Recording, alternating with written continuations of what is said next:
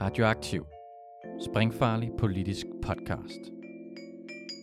Følg os, like os, del os, læn dig tilbage og nyd en frisk blandet cocktail af skarpe vinkler, dybtegående analyser og farlige debatter.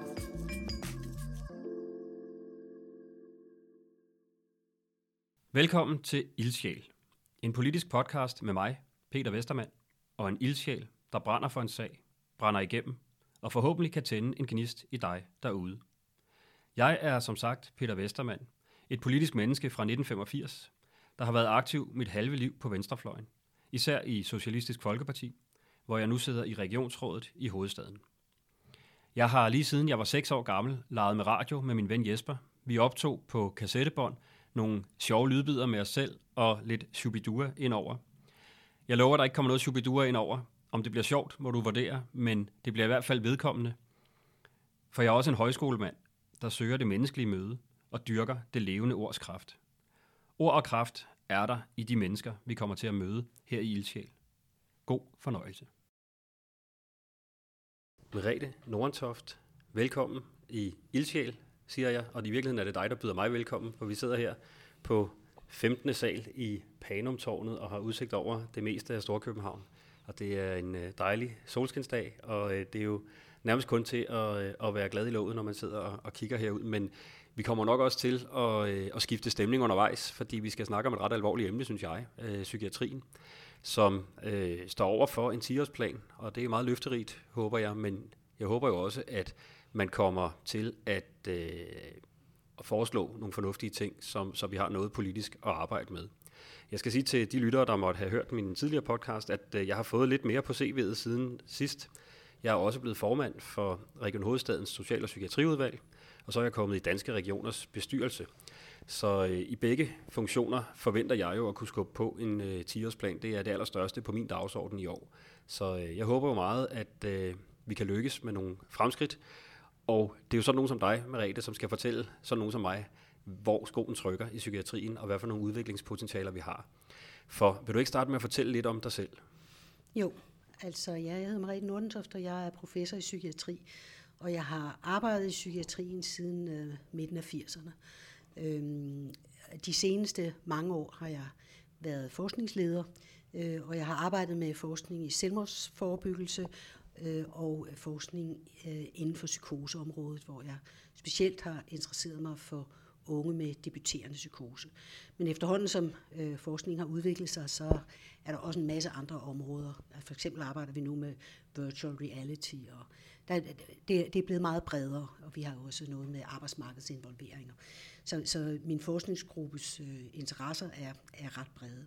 Men, øh, men jeg har øh, hele tiden været optaget af, øh, hvordan kan vi gøre det bedre. For jeg synes jo, helt fra starten af, da jeg kom ind i psykiatrien, kunne jeg få øje på nogle, nogle vanskeligheder øh, og, og nogle områder, hvor at øh, systemerne ikke hænger rigtig sammen. Og dem synes jeg stadigvæk, der er mange af. Og, og det har jo glædet mig, at øh, det lykkedes at få i hvert fald faglig oplæg til en 10-årsplan øh, for psykiatrien, og hvor man øh, ikke holder sig tilbage i forhold til at pege på de udfordringer, der er.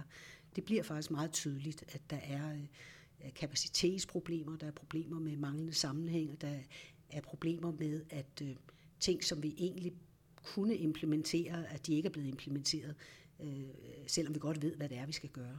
Og der er også områder, hvor at ting udvikler sig uheldigt, uden at vi for alvor ved, hvad vi skal gøre ved det. Ja, og alt det her kommer vi til at dykke lidt længere ned i, men jeg vil godt vælge allerførst faktisk ved din vej ind i hele emnet her.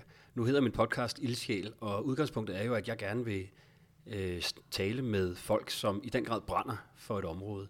Og det må man sige, du har gjort faktisk lige siden øh, omkring jeg blev født i 85 lyd. Så, så øh, hvad er det? Altså jeg ved, du har, øh, som vi alle sammen har, en, en familiehistorie øh, omkring psykiatri, men øh, der må også være andet, som bliver ved med at tænde dig. Øh, jeg har bidt mærke i en passage i din øh, rigtig gode lille bog, øh, som hedder Hvordan skaber vi fremtidens psykiatri? Den kom i 2018 og er i virkeligheden en slags kampskrift, synes jeg, eller et manifest for, for øh, hvor vi kan rykke psykiatrien hen, og for mig i virkeligheden en manual øh, for rigtig meget af det, der jeg håber, der kommer til, til at ske i 10-årsplanen. Men den passage, jeg hæfter mig ved, det er, at du tit ved, du siger, du, du tit ved middagsselskaber øh, bliver ynket lidt for at arbejde i psykiatrien og med mennesker, som er så mærkelige, og det må være trøstesløst og måske endda fagligt uinteressant. Og så hæfter jeg mig ved dit interessante svar, men jeg synes, det er sjovere, hvis, hvis du kan fortælle. Jeg ved ikke, om jeg kan sige det lige så præcis, som jeg har skrevet det i bogen. Men, men jeg vil sige, det, altså det er, for det første er det ikke fagligt uinteressant, det er rasende spændende. Altså, der, altså, man, altså, der er jo, øh, jeg vil sige, der er jo ikke to dage, der ligner hinanden, øh, fordi at den måde, folk bliver syge på, er så forskellig. Og så vil jeg sige, så er det ikke øh, trøstesløst overhovedet. Der er jo rigtig mange, der kommer så både med det, vi kalder lettere psykiske lidelser, angst og depression, øh, men, men også med de svære psykiske lidelser. Øh, ved skizofreni er der jo mange, der har en, altså, der er nogen, der har en dårlig prognose, men der er mange, der har en relativt god prognose, og man kan gøre meget med behandlingen. Så jeg, jeg synes jo, at der er ikke grund til at øh, falde hen i fortvivlelse, og prognosen øh, er jo bedre end ved mange somatiske sygdomme. Øh, og der, der synes jeg ligesom, der har vi jo fundet os i, at, øh, at hvis man arbejder med kræft, så risikerer man at arbejde med nogen, der øh, altså i værste fald dør, øh, og, og altså i bedste fald skal igennem et, et øh, besværligt sygdomsforløb. Og sådan er det også i, øh, inden for psykiatrien. At øh, prognosen er forskellig, og at vi kan gøre en forskel. Ja, og, og det er jo faktisk løfterigt. Ja. Men, men hvad var det, der fik dig til at vælge det psykiatriske speciale, da du var en ung medicinstuderende? Det var ikke, da jeg var en ung medicinstuderende. Det var, da jeg var en ung læge. Ja. Og jeg lige vil sige, at det var en fejl. eller, eller, eller det var en tilfældighed. Og det var jo fordi, at øh, jeg havde egentlig tænkt mig, at jeg skulle være arbejdsmediciner eller neurolog. Men så skulle jeg jo søge nogle stillinger der, der var relativt ny øh, uddannet. Og der kom jeg så pludselig til samtale på en psykiatrisk afdeling og, øh, og kom ind øh, på øh, det, faktisk det samme sted, som jeg arbejder nu ude i Gentofte, hvor der så blev åbnet en, øh en akutafdeling. Og der blev jeg så konfronteret med alle de akutte psykiatriske tilstande, og, og det synes jeg var meget spændende. Øh. Ja, og, og, og det er det bestemt også jo, og, og øh, det er jo ikke sådan, at vi, øh, som siden er nu, og det har det sandsynligvis aldrig været, vælter os, vi er hverken psykiater eller, eller andet sundhedsfagligt personale på afdelingerne. Øhm, jeg kunne i hvert fald godt tænke mig at opnormere rigtig mange steder, det er svært at skaffe hænder. Så, så det er jo i den grad, øh, håber jeg, at man føler meningsfyldt, og man gør en forskel, når man, når man er der. Men der kan jo også være en anden tilskyndelse til at gå ind i det, som jeg, jeg var inde på før, en, en, noget, øh, noget baggrund i, at man har erfaret, at det her område er dels øh, vigtigt, det er nært på, og det er underprioriteret, som mm. du skriver mange steder i din bog. Og bogen starter du med at fortælle din mormors historie. Mm. Vi behøver ikke folde den helt ud her, men jeg tror, den er repræsentativ for rigtig mange af os, at vi i vores familiehistorie har tilfælde, det har jeg også selv, af øh, psykiske lidelser, som er blevet tabuiseret, og som er blevet behandlet øh, på en måde, som vi i dag vil mene var forkastelig. Mm. Så kan du lige sige to ord om, om, altså, det er slet ikke sikkert, at det har været en, en øh, tilskyndelse, men det forestiller jeg mig, at det har ligget, da du så begynder at arbejde i psykiatrien. Øh, det, det må have været med til at forme dig, den her mm. familiehistorie. Jo, jo altså, øh, øh, min mormor var øh, øh, født i Tyrkiet og var blevet gift med en dansk ingeniør. Og efter hun var kommet til Danmark, så udviklede hun psykose, efter hun havde født min mor og, og hendes lille søster. Øh, og øh, hun blev indlagt, også indlagt mod sin vilje, øh, og behandlet efter datidens øh, principper. Og det, det, jeg synes, der er trøsterigt i det, det er jo, at der er ingen af de behandlingsmetoder, som øh, hun blev underkastet dengang, øh, som vi bruger i dag. Og der er heller ikke nogen af de behandlingsmetoder, som vi bruger i dag, som øh, altså ikke er blevet opfundet siden. Så, så der er simpelthen sket en, en rivende udvikling. Det er jo så også gået 80 år. Øhm, men men øh, det, der skete, det var jo, at hun blev øh, øh sendt tilbage til Tyrkiet i øh, formentlig stadig i syg tilstand, og, og øh, øh, kom aldrig igen, og så aldrig sine børn mere. Så det var jo en, en, en sørgelig historie. Men jeg synes, noget, der også har fyldt for mig, det er jo alle de andre mennesker i min familie, der er syge. Og det skriver jeg også om i bogen, og det skriver jeg for at vise, hvor almindeligt det er. Fordi jeg tror, i, i de fleste familier, så er der jo en eller flere, og jeg er tit ude for det, når jeg holder foredrag, så bagefter kommer der nogen og siger, altså min brors søn, eller øh, min niece, eller, øh, eller min datter, eller min stedatter, eller hvem det nu er, øh, og hvor de er i tvivl, og hvor de ikke kan finde ud af, hvordan de skal få hjælp, og, og hvor de også kan være øh, øh, usikre på, øh, hvad diagnosen kan være, og hvordan er vejen ind i behandlingssystemet. Så jeg synes, hver gang man stiller sig frem, så, så kommer der simpelthen nogen og spørger.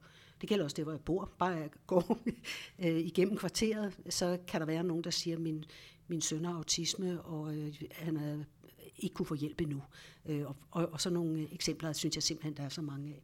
Ja, og, og det oplever jeg også, når jeg er ude at tale om øh, psykiatripolitikken i regional sammenhæng eller, eller andre øh, sammenhænge, at så er der rigtig mange, altså vi har jo alle sammen øh, en, en historik faktisk, og det, det skriver du også i bogen.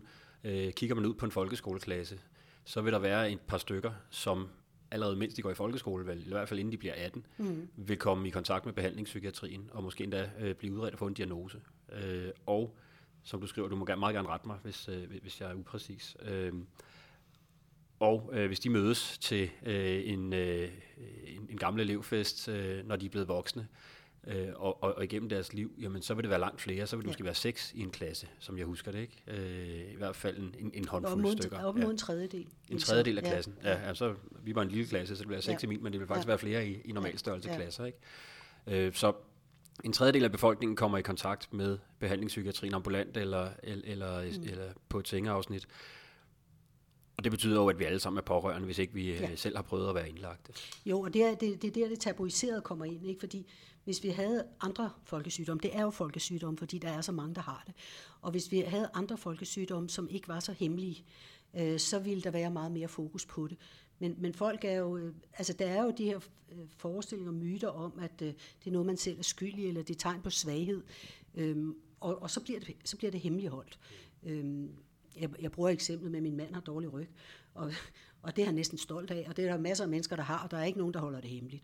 Øh, og det betyder, at, øh, at det er i hvert fald ikke så svært at, at få adgang til behandling, som, som det er i forhold til de psykiske lidelser. Så jeg synes, at vi skal være mere åbne om det, og vi skal stille krav på vegne af både os selv og vores familiemedlemmer og vores øh, ja, pårørende i bred forstand. Ja.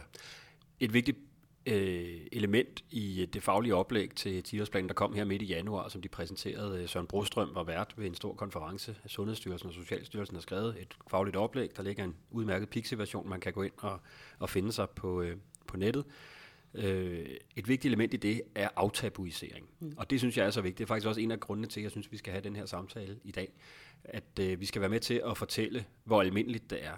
Øh, og også hvor stort et problem det er samfundsmæssigt. Ja. Øh, men den første del, hvor almindeligt det er, øh, jeg synes, det er så vigtigt, det du siger her med, at det ikke nødvendigvis fordi, altså det er ikke fordi, man selv er svag. Øh, jeg har det øh, sådan, jeg har jo selv haft en, øh, en voldsom øh, stressreaktion og en tur ned med depression, som var alvorlig. Øh, så, så jeg har også øh, været i, i berøring med, med feltet, må man sige. Og, og det, der hjalp mig til at, at ranke ryggen øh, efterfølgende og, og fortælle om det, var også det her billede af, at jamen, måske var det i virkeligheden en meget sund, normal og måske virkelig en stærk reaktion på et meget usundt øh, miljø øh, eller en, en meget usund øh, arbejdssituation, jeg havde fået sat mig i øh, og, og en masse forskellige øh, krydspres. Nu er det ikke sådan, at jeg skal sidde her og, og, og, og, øh, og bruge dig som terapeut, men, men bare for at sige, at det synes jeg var vigtigt, det her med at, at kunne fortælle sig selv og sin omverden, at ja, jeg reagerede på nogle ekstreme øh, belastninger, og det gør vi alle sammen på et eller andet tidspunkt. Det har jeg hørt dig sige i et oplæg også for nylig, mm. øh, det her med, at alle mennesker øh, vel i det store hele kan være disponeret for en eller anden grad af, af psykisk reaktion mm. på, øh, på øh, de påvirkninger, de måtte få. Ja, altså, der er, altså vi arbejder med det, der hedder stress-sårbarhedsmodellen, og den er jo nu i en eller anden grad blevet underbygget, også af den kinetiske forskning, øh, som tyder på, at der er nogen, der er meget sårbare, og nogen, der er mindre sårbare. Og det, man kan sige, der kommer ud af stress-sårbarhedsmodellen, det er jo, at øh, det er en erkendelse af, at vi alle sammen kan blive syge. Altså hvis vi bliver udsat for tilstrækkelige, øh, tilstrækkelige øh, følelsesmæssige belastninger og, og ekstreme livsvilkår, så det kan knække os alle sammen. Og så kan man sige, så er der jo nogen, der er mere robuste end andre, og nu kan vi jo se krig for øjnene af os, mm. og se, at der, er der nogen, der klarer det, og nogen, som, som øh, bryder sammen og ikke kan holde det ud. Øh, øh og og der, er, der er jo en masse, en masse forhold, der afgør, hvor robust man er.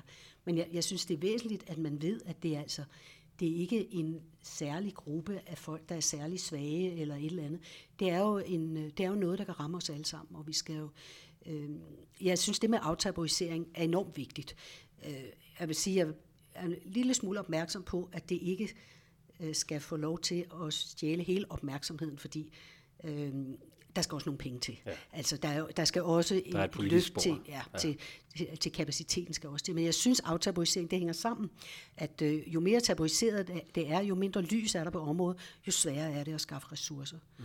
Og det var jo sådan, at i starten, så var der nogle stykker, der turde stille sig frem og sige, jeg har haft angst, eller jeg har haft depression. Det var der også kunstnere, der gjorde. Og, og det er først her til sidst, at der også har været nogen, der har øh, Øh, sagt, at de har haft øh, psykotiske lidelser, og, og så sådan en som Peter Øvis har sagt, at han har haft så alvorlig en depression, så han var nødt til at blive behandlet med elektrochok. Øh, de, der har øh, været ramt af de hårdeste, eller været hårdest ramt, de har indtil nu ikke øh, sagt så forfærdeligt meget, men jeg synes, det er meget positivt, at der også begynder at være nogen, øh, som tør at sige noget om, hvordan det er at være, være meget syg, og at, øh, at, at det bliver mere kendt, øhm, og også, at selvom man er meget syg, så er man jo ikke altså fra en anden planet. Altså, nu ved jeg lige, den der film, der hedder Rose, ja. der er der på et tidspunkt, hvor uh, Sofie Kroppel, som spiller hovedrollen, hun siger, jeg smitter ikke. Altså, hun har alvorlig øh, skizofreni og meget hårdt ramt.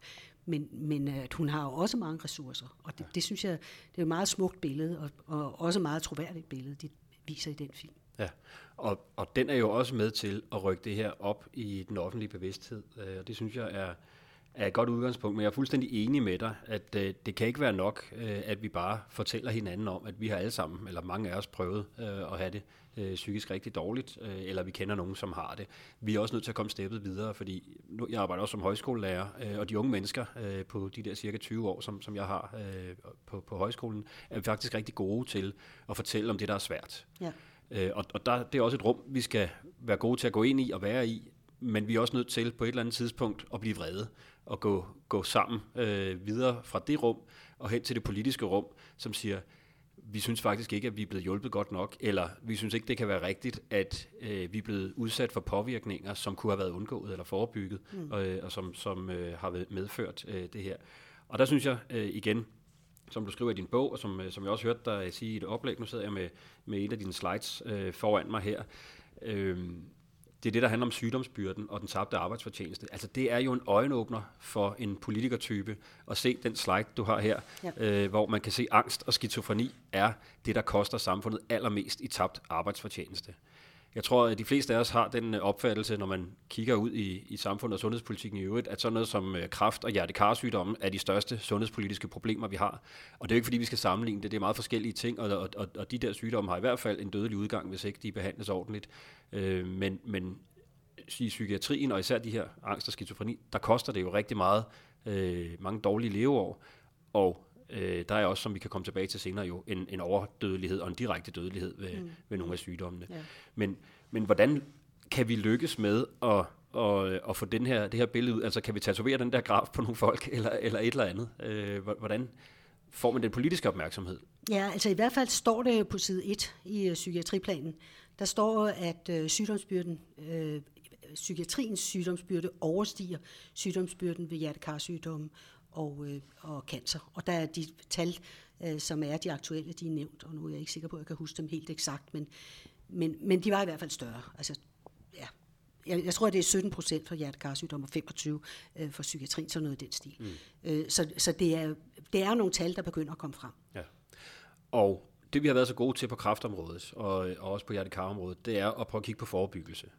Øh, det her med, at vi øh, skal sørge for at leve bedre, men også at vi strukturelt set i samfundet skal gøre det lettere og, og, og, og nemmere øh, at for eksempel undgå at ryge og, og så videre, som der jo er meget snak om lige nu. Øh, den diskussion skal vi slet, slet ikke gå ind i lige nu med, med regeringens sundhedsudspil på det område. Men, men det er i hvert fald noget, vi har talt meget om. Mens jeg synes ikke, vi taler så meget om, hvordan kan vi forebygge, øh, at folk debuterer med, med psykiske lidelser. Altså nogle ting mm. vil, går jeg ud fra, det ved du jo meget mere om, vil jo nok komme alligevel, men mange ting kan forebygges. Øh, og jeg sidder også her med et andet slide. Du har øh, sådan en pyramide ja. omkring, hvordan vi, øh, vi øh, mindsker sygdomsbyrden ved øh, en sammenhængende og effektiv forebyggelse og tidlig behandling. Og der er ingen tvivl om, at vi skal gøre det bedre i, øh, i behandlingen af, af patienter, der er hårdt ramt, øh, dem der har brug for vores øh, sengeafsnit og, og så videre. Men, Men kan du sige lidt om, hvordan vi kunne styrke forebyggelsen og den tidlige opsporing og behandling? Ja, altså jeg vil sige, jeg håber, at psykiatriplanen kommer til at handle om alle elementer i den trekant, så vi både kommer til at se på de alvorligt psykisk syge, som altså også er ramt af usammenhængende behandlingstilbud og, og, og utilstrækkelig behandling, og at komme til at kigge på de muligheder, der er for forebyggelse for de, der ikke er blevet syge endnu, måske er ved at blive det, eller er i risikogrupper for at blive det, eller har de første sygdomstegn.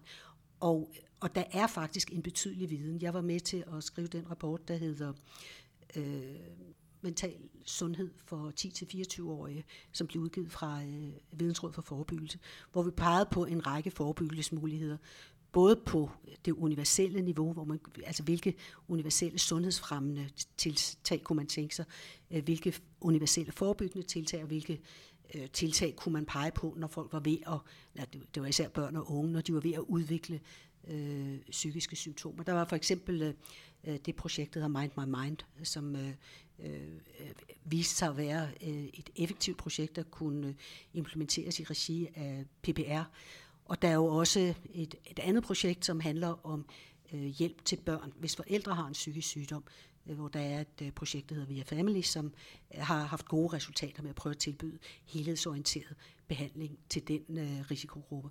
Og så er der selvfølgelig dem, der har fået psykotiske symptomer, og der kan jeg ikke øh, lade være med at pege på Opus-projektet, som er en øh, effektiv øh, tidlig indsats og intensiv tidlig indsats øh, for de, der har fået den alvorlige øh, tilstand, som det er at have en, øh, en psykotisk lidelse. Ja. Men der er mange. Altså, der er rigtig jeg kunne mange. faktisk blive ved. Og jeg kan ja. også nævne noget, der hedder ja. Stime, som vi laver i Region ja. Hovedstaden, og vi gerne vil, vi i hvert fald tilbyde flere kommuner at være med på øh, styrket tværseksuel indsats øh, for mental trivsel.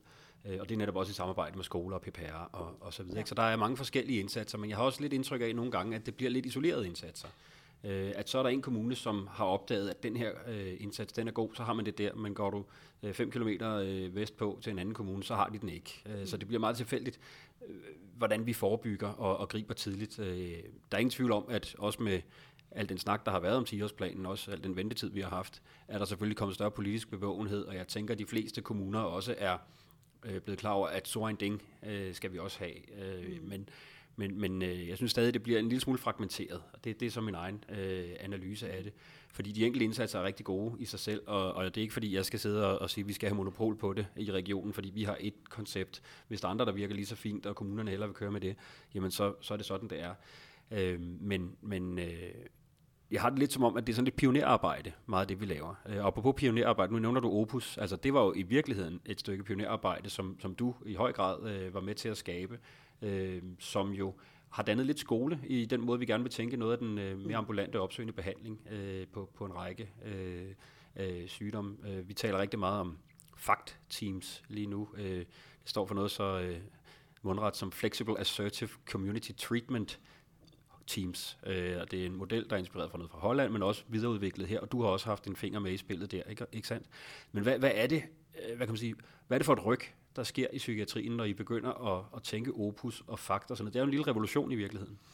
Jo, altså det, at øh, man er øh, opmærksom på, at øh, man må tilrettelægge behandlingen på en måde, hvor man ikke pålægger patienten hele ansvaret for at opretholde behandlingskontakten. Det er jo egentlig det grundlæggende. At man tænker, at behandlerne har et ansvar for at tilpasse behandlingen, så patienten kan modtage det. Og det kan i nogle tilfælde betyde, at det nærmest udelukkende kan foregå ved hjemmebesøg. Det kan også betyde, at de skal mindes om, at nu er det i dag, og, øh, og det kan også betyde, at man skal have aktiveret de pårørende øh, for at øh, øh, få opretholdt øh, kontakten og behandlingen. Øhm, og under alle omstændigheder er det en god idé at øh, involvere de pårørende. Det har jo Opus-projektet vist med meget stor styrke.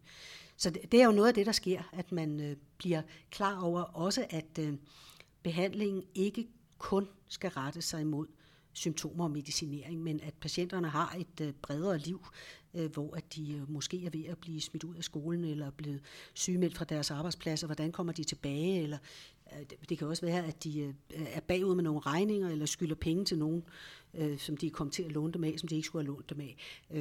Og, og sådan nogle situationer er det nødvendigt, at behandlerne, det er jo gerne behandlerne i sundhedsvæsenet, der bliver opmærksom på det, og så må de så samarbejde med med andre relevante instanser for at prøve at løse det. Men det er jo det med at have et mere helhedsorienteret blik. Det kan også være altså, øh, fritid, eller altså, for de, der ikke har noget arbejde, så er det så øh, aktiviteter, øh, som der også kan være fokus på. Så. Og, og det, det at have et helhedsorienteret blik, det synes jeg er meget væsentligt, og det håber jeg, at vi kan fastholde. Det er i hvert fald en af de overskrifter, jeg har på øh, rigtig meget af det, øh, som, som jeg prøver at foreslå i, øh, i Region Hovedstaden, og som vi sådan set også, synes jeg, er ret enige om. Øh, jeg skal ikke sidde her og, og tage æren for det hele, men, men et, et forsøg på netop at, at få tænkt lidt på tværs, øh, det her helhedssyn. Noget af det, jeg synes, der er rigtig stærkt med sådan noget som fakt, og, og vel også er det i Opus, det er den her tværfaglighed. Altså, øh, der er jo i, i psykiatrien øh, nogen, der, der karikerer det sådan, at, at øh, hvis der er et hierarki, så er det i hvert fald sådan, at psykiaterne er i toppen. Øh, og forståelsen for, at der er andre øh, blik øh, ind i øh, patientens situation, eller andre, der kan øh, bidrage med andre dele af behandlingen på en mindst lige så god eller bedre måde. Øh, at, at det er også noget, du synes, du har været med til at rykke på, og hvor vigtigt synes du, det er? Jeg, jeg synes, det er vigtigt, og jeg synes, at i Opus har vi jo gjort det faktisk mest konsekvent, tror jeg. Det er det. Altså de Opus-team, der er, de er de mest øh, konsekvent tværfaglige, hvor der er øh, sygeplejersker, socialrådgiver, psykologer og ergoterapeuter som obligatoriske elementer. Og det betyder, at de fagligheder kommer i spil. Der skal helst være to af hver, fordi så er de stærke nok til, at de kan øh, øh også fastholde og vedligeholde deres, øh, den faglighed, de er uddannet i. Øh, så så det, det synes jeg er væsentligt, og der er jo mange andre steder, øh, hvor at øh, behandlingen er mere monofaglig, altså hvor det måske kun er læger og psykologer.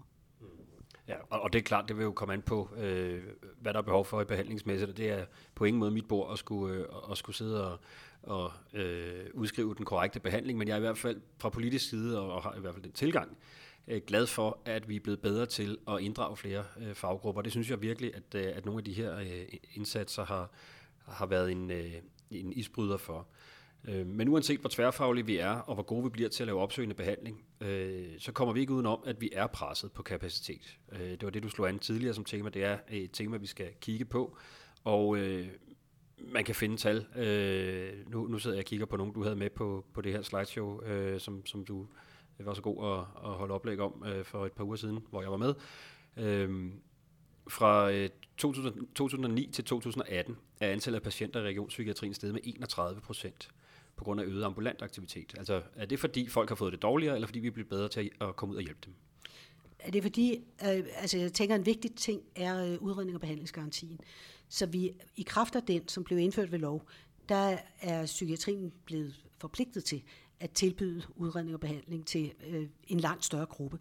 Og det har man så taget imod og, øh, og leveret varen øh, og tilbudt behandling i regionspsykiatrien, og det er sket uden at der er kommet øh, den nødvendige ressourcetildeling, vil jeg sige. Så det, det der det har resulteret i, det er jo, at, øh, at behandlingsforløbene er blevet presset. Altså de er blevet kortere, og, og øh, personalet skulle løbe hurtigere, og der er også nogle af de ting, som man øh, faktisk gerne ville implementere, det er man blevet nødt til at gøre i, øh, i afkortet form. Ja. Så man følger jo faktisk ikke Sundhedsstyrelsens anbefalinger, øh, som, som du beskriver i bogen også, øh, på en, en del af behandlingen, fordi man ikke har ressourcerne, og fordi man så vælger øh, forskellige steder. Det kan være på en afdeling, det kan også være en kommune, hvis man har en, en opfølgende forpligtelse. Så vælger man at sige, vi ved godt, at det her det ville være det rigtige at gøre, men det giver vi ikke ret til, fordi ja, de penge er der ikke øh, hvis man skal være helt ærlig. Ja, et eksempel er jo øh, kognitiv terapi inden for psykoseområdet, som stort set ikke er implementeret, selvom det står i Sundhedsstyrelsens øh, retningslinjer for skizofrenibehandling. Og et andet eksempel er involvering af de pårørende, som jeg tror, Opus er der, hvor det er involveret bedst, eller hvor det er implementeret bedst, men, men i, for eksempel i fagteamene, der halter det meget efter. Ja. Og, og, og der er et kæmpe potentiale i mm. at få involveret de pårørende. Vi har lige øh, for halvanden måned siden øh, godkendt en ny pårørende politik i Region Hovedstaden, og jeg håber at alle regioner udvikler en pårørende politik, og den er jo god og flot og fin, men det vigtige er jo, at vi bruger den. Øh, og vi har udviklet den sammen med øh, brugere og pårørende organisationer. Pårørende organisationen Bedre Psykiatri har selvfølgelig været meget tæt indenover. Øh, men ja, de her politiske planer bliver jo ikke bedre end, øh, end, end de ressourcer, vi, vi har til at, at følge dem op med. Så hvis ikke man oplever i behandlingspsykiatrien, at der er tid, og at det er øh, en, en lige så øh, værdsat indsats, at man sørger for, at der er en, en fornuftig forbindelse og, og forståelse hos de pårørende for at understøtte behandlingen, jamen så, så hjælper vores fine politikker jo ikke så meget. Så jeg tænker, der er rigtig mange steder, hvor frugterne hænger relativt lavt faktisk, øh, i forhold til at skabe forbedringer i vores psykiatri. Men ja, hvad er det, der gør, at vi ikke har gjort det? Altså er det kun ressourcer, eller har der også været nogle skyklapper i forhold til nogle dele af, ja, af behandlingen? Jeg tror, det er begge dele. Ja. Øhm, men, men altså jeg vil sige, at vi slipper jo ikke uden om at tænke på, at der skal en kapacitetsforøgelse til. Altså jeg var jo med til sammen med øh, Jakob Kjeldberg at regne på, øh, hvor mange penge mangler der. Det er rigtigt, og noget af det, vi ja. pegede på, det var jo, at øh, i ambulatorierne øh, mener vi faktisk, at hvis man skulle tilgodese behovet øh, hos alle de patienter, som man har i behandling, så skulle man øge kapaciteten med en tredjedel. Øh, ja, vi regnede ud, at det blev 2 milliarder for, for at, øh, at øge kapaciteten på det ambulante område, ja. og 1 milliard i forhold til øh, øh, kapaciteten på sengeafdelingerne, og så en øh, milliard i forhold til øh, de kommunale øh, indsatser. Lige præcis. Så vi kunne bruge 4 milliarder. Vi kunne sagtens bruge 4 milliarder. Jeg, jeg hævde fat i, øh, i sundhedsministeren på Danske Regioners generalforsamling her i sidste uge, faktisk øh, præcis for en uge siden. Øh, han holdt et oplæg om regeringens nye sundhedsudspil, hvor jeg måtte være lidt fræk og sige, at øh, og jeg ved jo godt, der kommer en 10-årsplan, og det fik jeg også sagt bagefter og glattet ud. Men, men når de kommer med et sundhedsudspil, hvor overskriften hedder øh, styrket øh, mental trivsel hos børn og unge gennem øh, fysisk aktivitet og sunde fællesskaber, så var jeg nødt til at sige til ham, at mental mistrivsel kan altså ikke løbes væk. Nej. Øh, og, og, og jeg synes, der er en og jeg tror ikke, det er bevidst, og jeg ved også godt, der kommer mere, og jeg synes, det faglige oplæg til 10-årsplanen er fornuftigt, men jeg synes stadigvæk, der er en, øh, en tendens til at øh, negligere øh, problemets øh, omfang. Altså hvis du spurgte mig, hvis jeg skulle, var sundhedsminister og skulle lave et udspil, hvad er den væsentligste udfordring, vi skal, vi skal adressere lige nu, så er det den her galopperende øh, epidemi af mental mistrivsel blandt unge. Altså vi ser øh, enorme stigninger. Øh, nu er det halvdelen af, af unge kvinder, der føler sig stressede. Det er, jeg tror, det er en tredjedel, der føler sig ensomme, og der er alle mulige andre tegn på mistrivsel, som bare mm. er braget af, siden vi begyndte at lave de her sundhedsprofiler i 2010. Øh, så, så har vi jo nærmest fordoblet den mentale mistrivsel i ungdommen. Så, så, så jeg var lidt indineret der, og så, så havde han sat nogle 4 milliarder af til at bygge nye nærhospitaler. Det er måske ikke der, jeg synes, øh, skoen trykker mest, men, men det er en helt anden snak.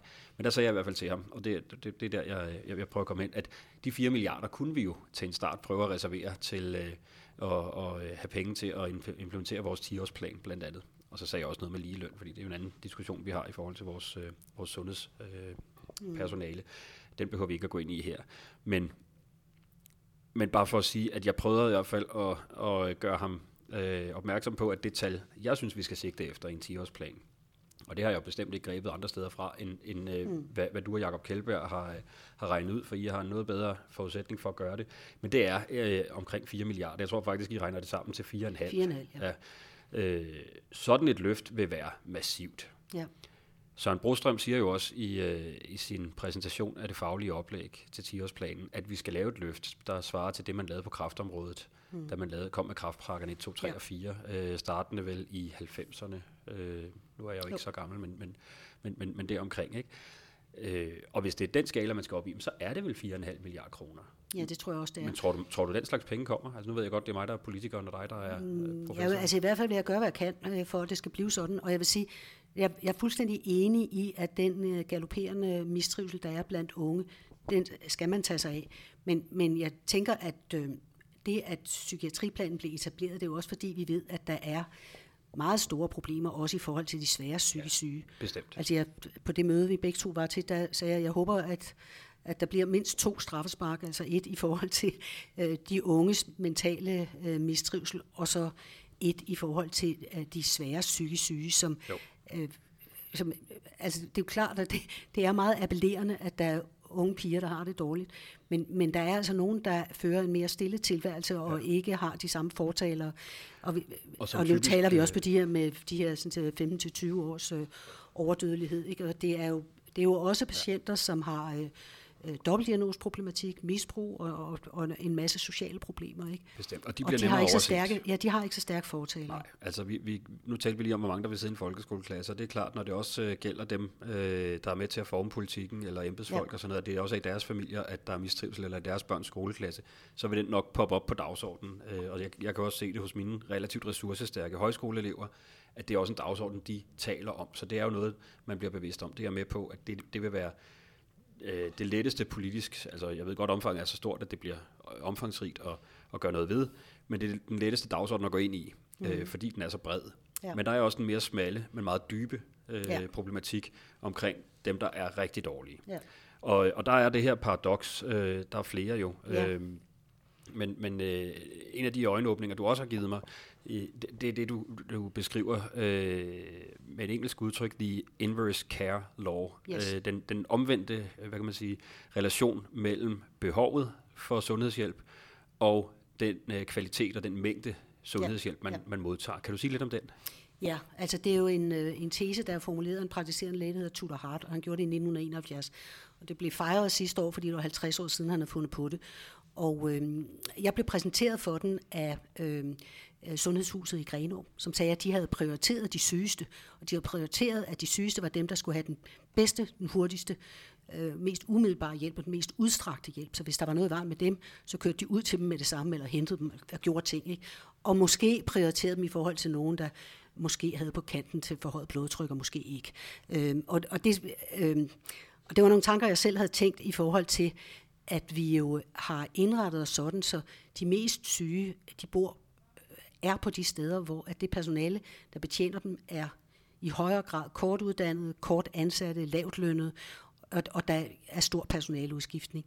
Og derfor øhm, har de ikke adgang til det samme kompetenceniveau, som man har i nogle af de bedste steder. Nogle af de bedste steder, det er for eksempel Opus. Og det er ikke fordi, jeg synes, man skal afmontere Opus, men jeg synes, at man skal lære af, hvordan man godt kan opbygge kapacitet, så at der kan tilføres øh, noget mere øh, ekspertise og, og stilles nogle mere ambitiøse mål for, hvad skal personalet kunne, hvilke, ad, hvilke kompetencer skal man have adgang til, hvis man bor på et herberg, eller hvis man bor på et bosted. Øh, og, og det er jo nogle af de steder, hvor de mest syge mennesker er. Ja, og, og, og, og nogle af dem, som kommer til at, at være der i rigtig lang tid, altså mange af dem jo hele deres liv, ja. øh, fordi de er så invalideret af, af psykisk sygdom, som jo øh, i nogle tilfælde kan bedres eller kureres. Vi taler rigtig meget om recovery i, øh, i psykiatripolitikken lige nu, altså perspektivet om at komme sig. Men der er jo også, øh, og det er det, vi, dem vi taler om her, der er jo også patientgrupper, hvor det ikke er et perspektiv, at man kan komme sig til at mestre et eget liv. Øh, mm. at, at man, øh, og der kan være mange ting, det kan også være, at man er kognitivt udfordret osv., der kan være mange ting, der gør, at man skal bo sådan et sted. Men paradokset i, som du siger her, at dem, der har allermest brug for hjælp, de får den mest... Øh, dårligt uddannet, øh, og det er ikke for at ringeagte dem, der løfter den store opgave, men, men helt objektivt kan man jo se, dem, der har de længste uddannelser, er ikke nødvendigvis at finde som øh, bostedspersonale. Øh, og, og, og måske også dem, som du siger, med de mest usikre ansættelsesforhold og, og, og, og, og dårlig standerkendelse. Det er et paradoks. Ja, øh. altså jeg skrev et eksempel i, i bogen også, hvor at, uh, jeg kan komme ud på sådan et psykiatrisk bosted for at uh, hilse på eller tilse en svært syg uh, beboer der. Og der, det, som vi ofte møder, når vi kommer sådan nogle steder, det er personale, der siger, jeg er jo kun vikar. Ja. Og, det, og, og det betyder, at de så kan så forklare, hvorfor de er, de ikke har en længere historie, og ikke har dybere indsigt i, ja. hvad der tidligere har været vejen med det her menneske. Og de havde i virkeligheden forskanset sig, som jeg husker det, ja, det i, på, på deres de kontor der, de og, og, og turde ikke rigtigt at komme ud i, ja. i, i, i bomiljøet.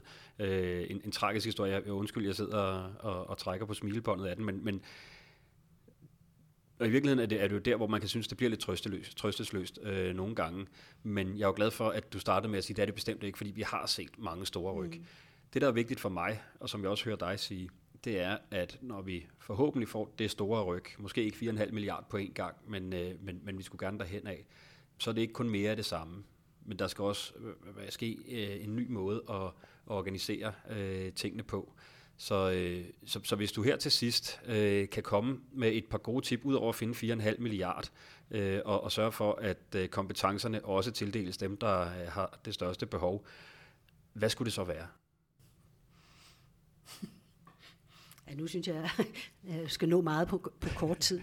Men, men øh, øh, jeg, jeg synes jo det at tage udgangspunkt i, at vi faktisk har en masse effektive. Vi, vi ved en masse om, hvad vi kan gøre. Mm. Og det gælder både for de allersygeste og, og, og også for nogle af dem, som man opfatter har lidt bedre prognose.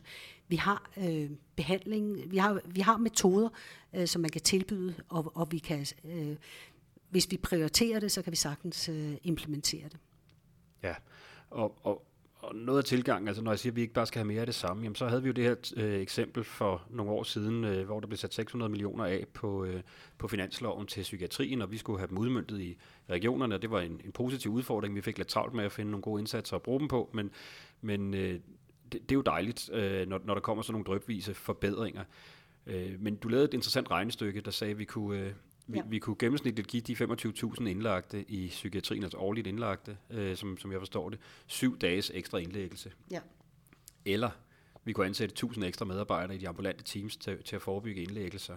Øh, og de vil så kunne, kunne give intensiv behandling op til 12.000 patienter i et helt år. Altså 50 procent cirka af dem, der i dag er på sengeafsnit, øh, vil man kunne forøge kapaciteten mm. med i ambulant behandling, ja. hvis man valgte at bruge pengene på den måde. Dermed ikke sagt, når vi får en psykiatriplan, at alle pengene skal gå derhen. Som du også siger, nogle af pengene skal jo gå til dem, der er sværest øh, mm. mm. øh, ramt. Men, men, men det er i hvert fald udtryk for mig, øh, for at sige, at vi kan ikke bare sige, at vi øger båndbredden på, på det, vi allerede gør. Vi er jo også nødt til at prioritere og sige, hvor får vi lidt bedre effekt, og hvor kan vi måske forebygge ja, Altså grunden til, at jeg har lavet det regnestykke, øh, det er jo fordi, at der har været Altså behovet for sengepladser har jo været i talesat meget tydeligt, øh, og jeg synes nogle gange så virker det som om, at øh, i den politiske debat, at man slet ikke er opmærksom på, hvor meget man i psykiatrien kan gøre i den ambulante behandling. Altså, specielt hvis man har øh, tilstrækkelige ressourcer til at gennemføre nogle af alle de også lidt længere sigtede behandlinger, øh, som er nødvendige. Så det, det er jo derfor, jeg ligesom har slået et slag for også at prioritere øh, en opprioritering af den ambulante behandling og, og udvikle sådan bliver mere, øh, øh sådan, så man også reelt kommer til at kunne levere flere af de ting, vi ved er effektive. Ja. Merete Nordtoft, øh, tusind tak for en, en meget interessant samtale. Der er rigtig mange andre ting, vi kunne have talt om. Det kan være, at jeg inviterer dig ind igen om, øh, om noget tid, øh, når, når vi ved, hvad 10-årsplanen er landet med. Men øh, indtil videre i hvert fald tusind tak, professor i psykiatri Merete Nordentoff, for at dele dine øh, perspektiver. Og jeg hedder Peter Vestermand, jeg er regionsrådsmedlem for Socialistisk Folkeparti i Region Hovedstaden. Det er en fornøjelse, at du har lyst til at lytte med derude, og jeg håber, du øh, vil dele oplevelsen med andre, og øh, I være med til at sparke på debatten, så øh, psykiatrien kan få den øh, fokus, den fortjener. Tusind tak. Tak for interessen.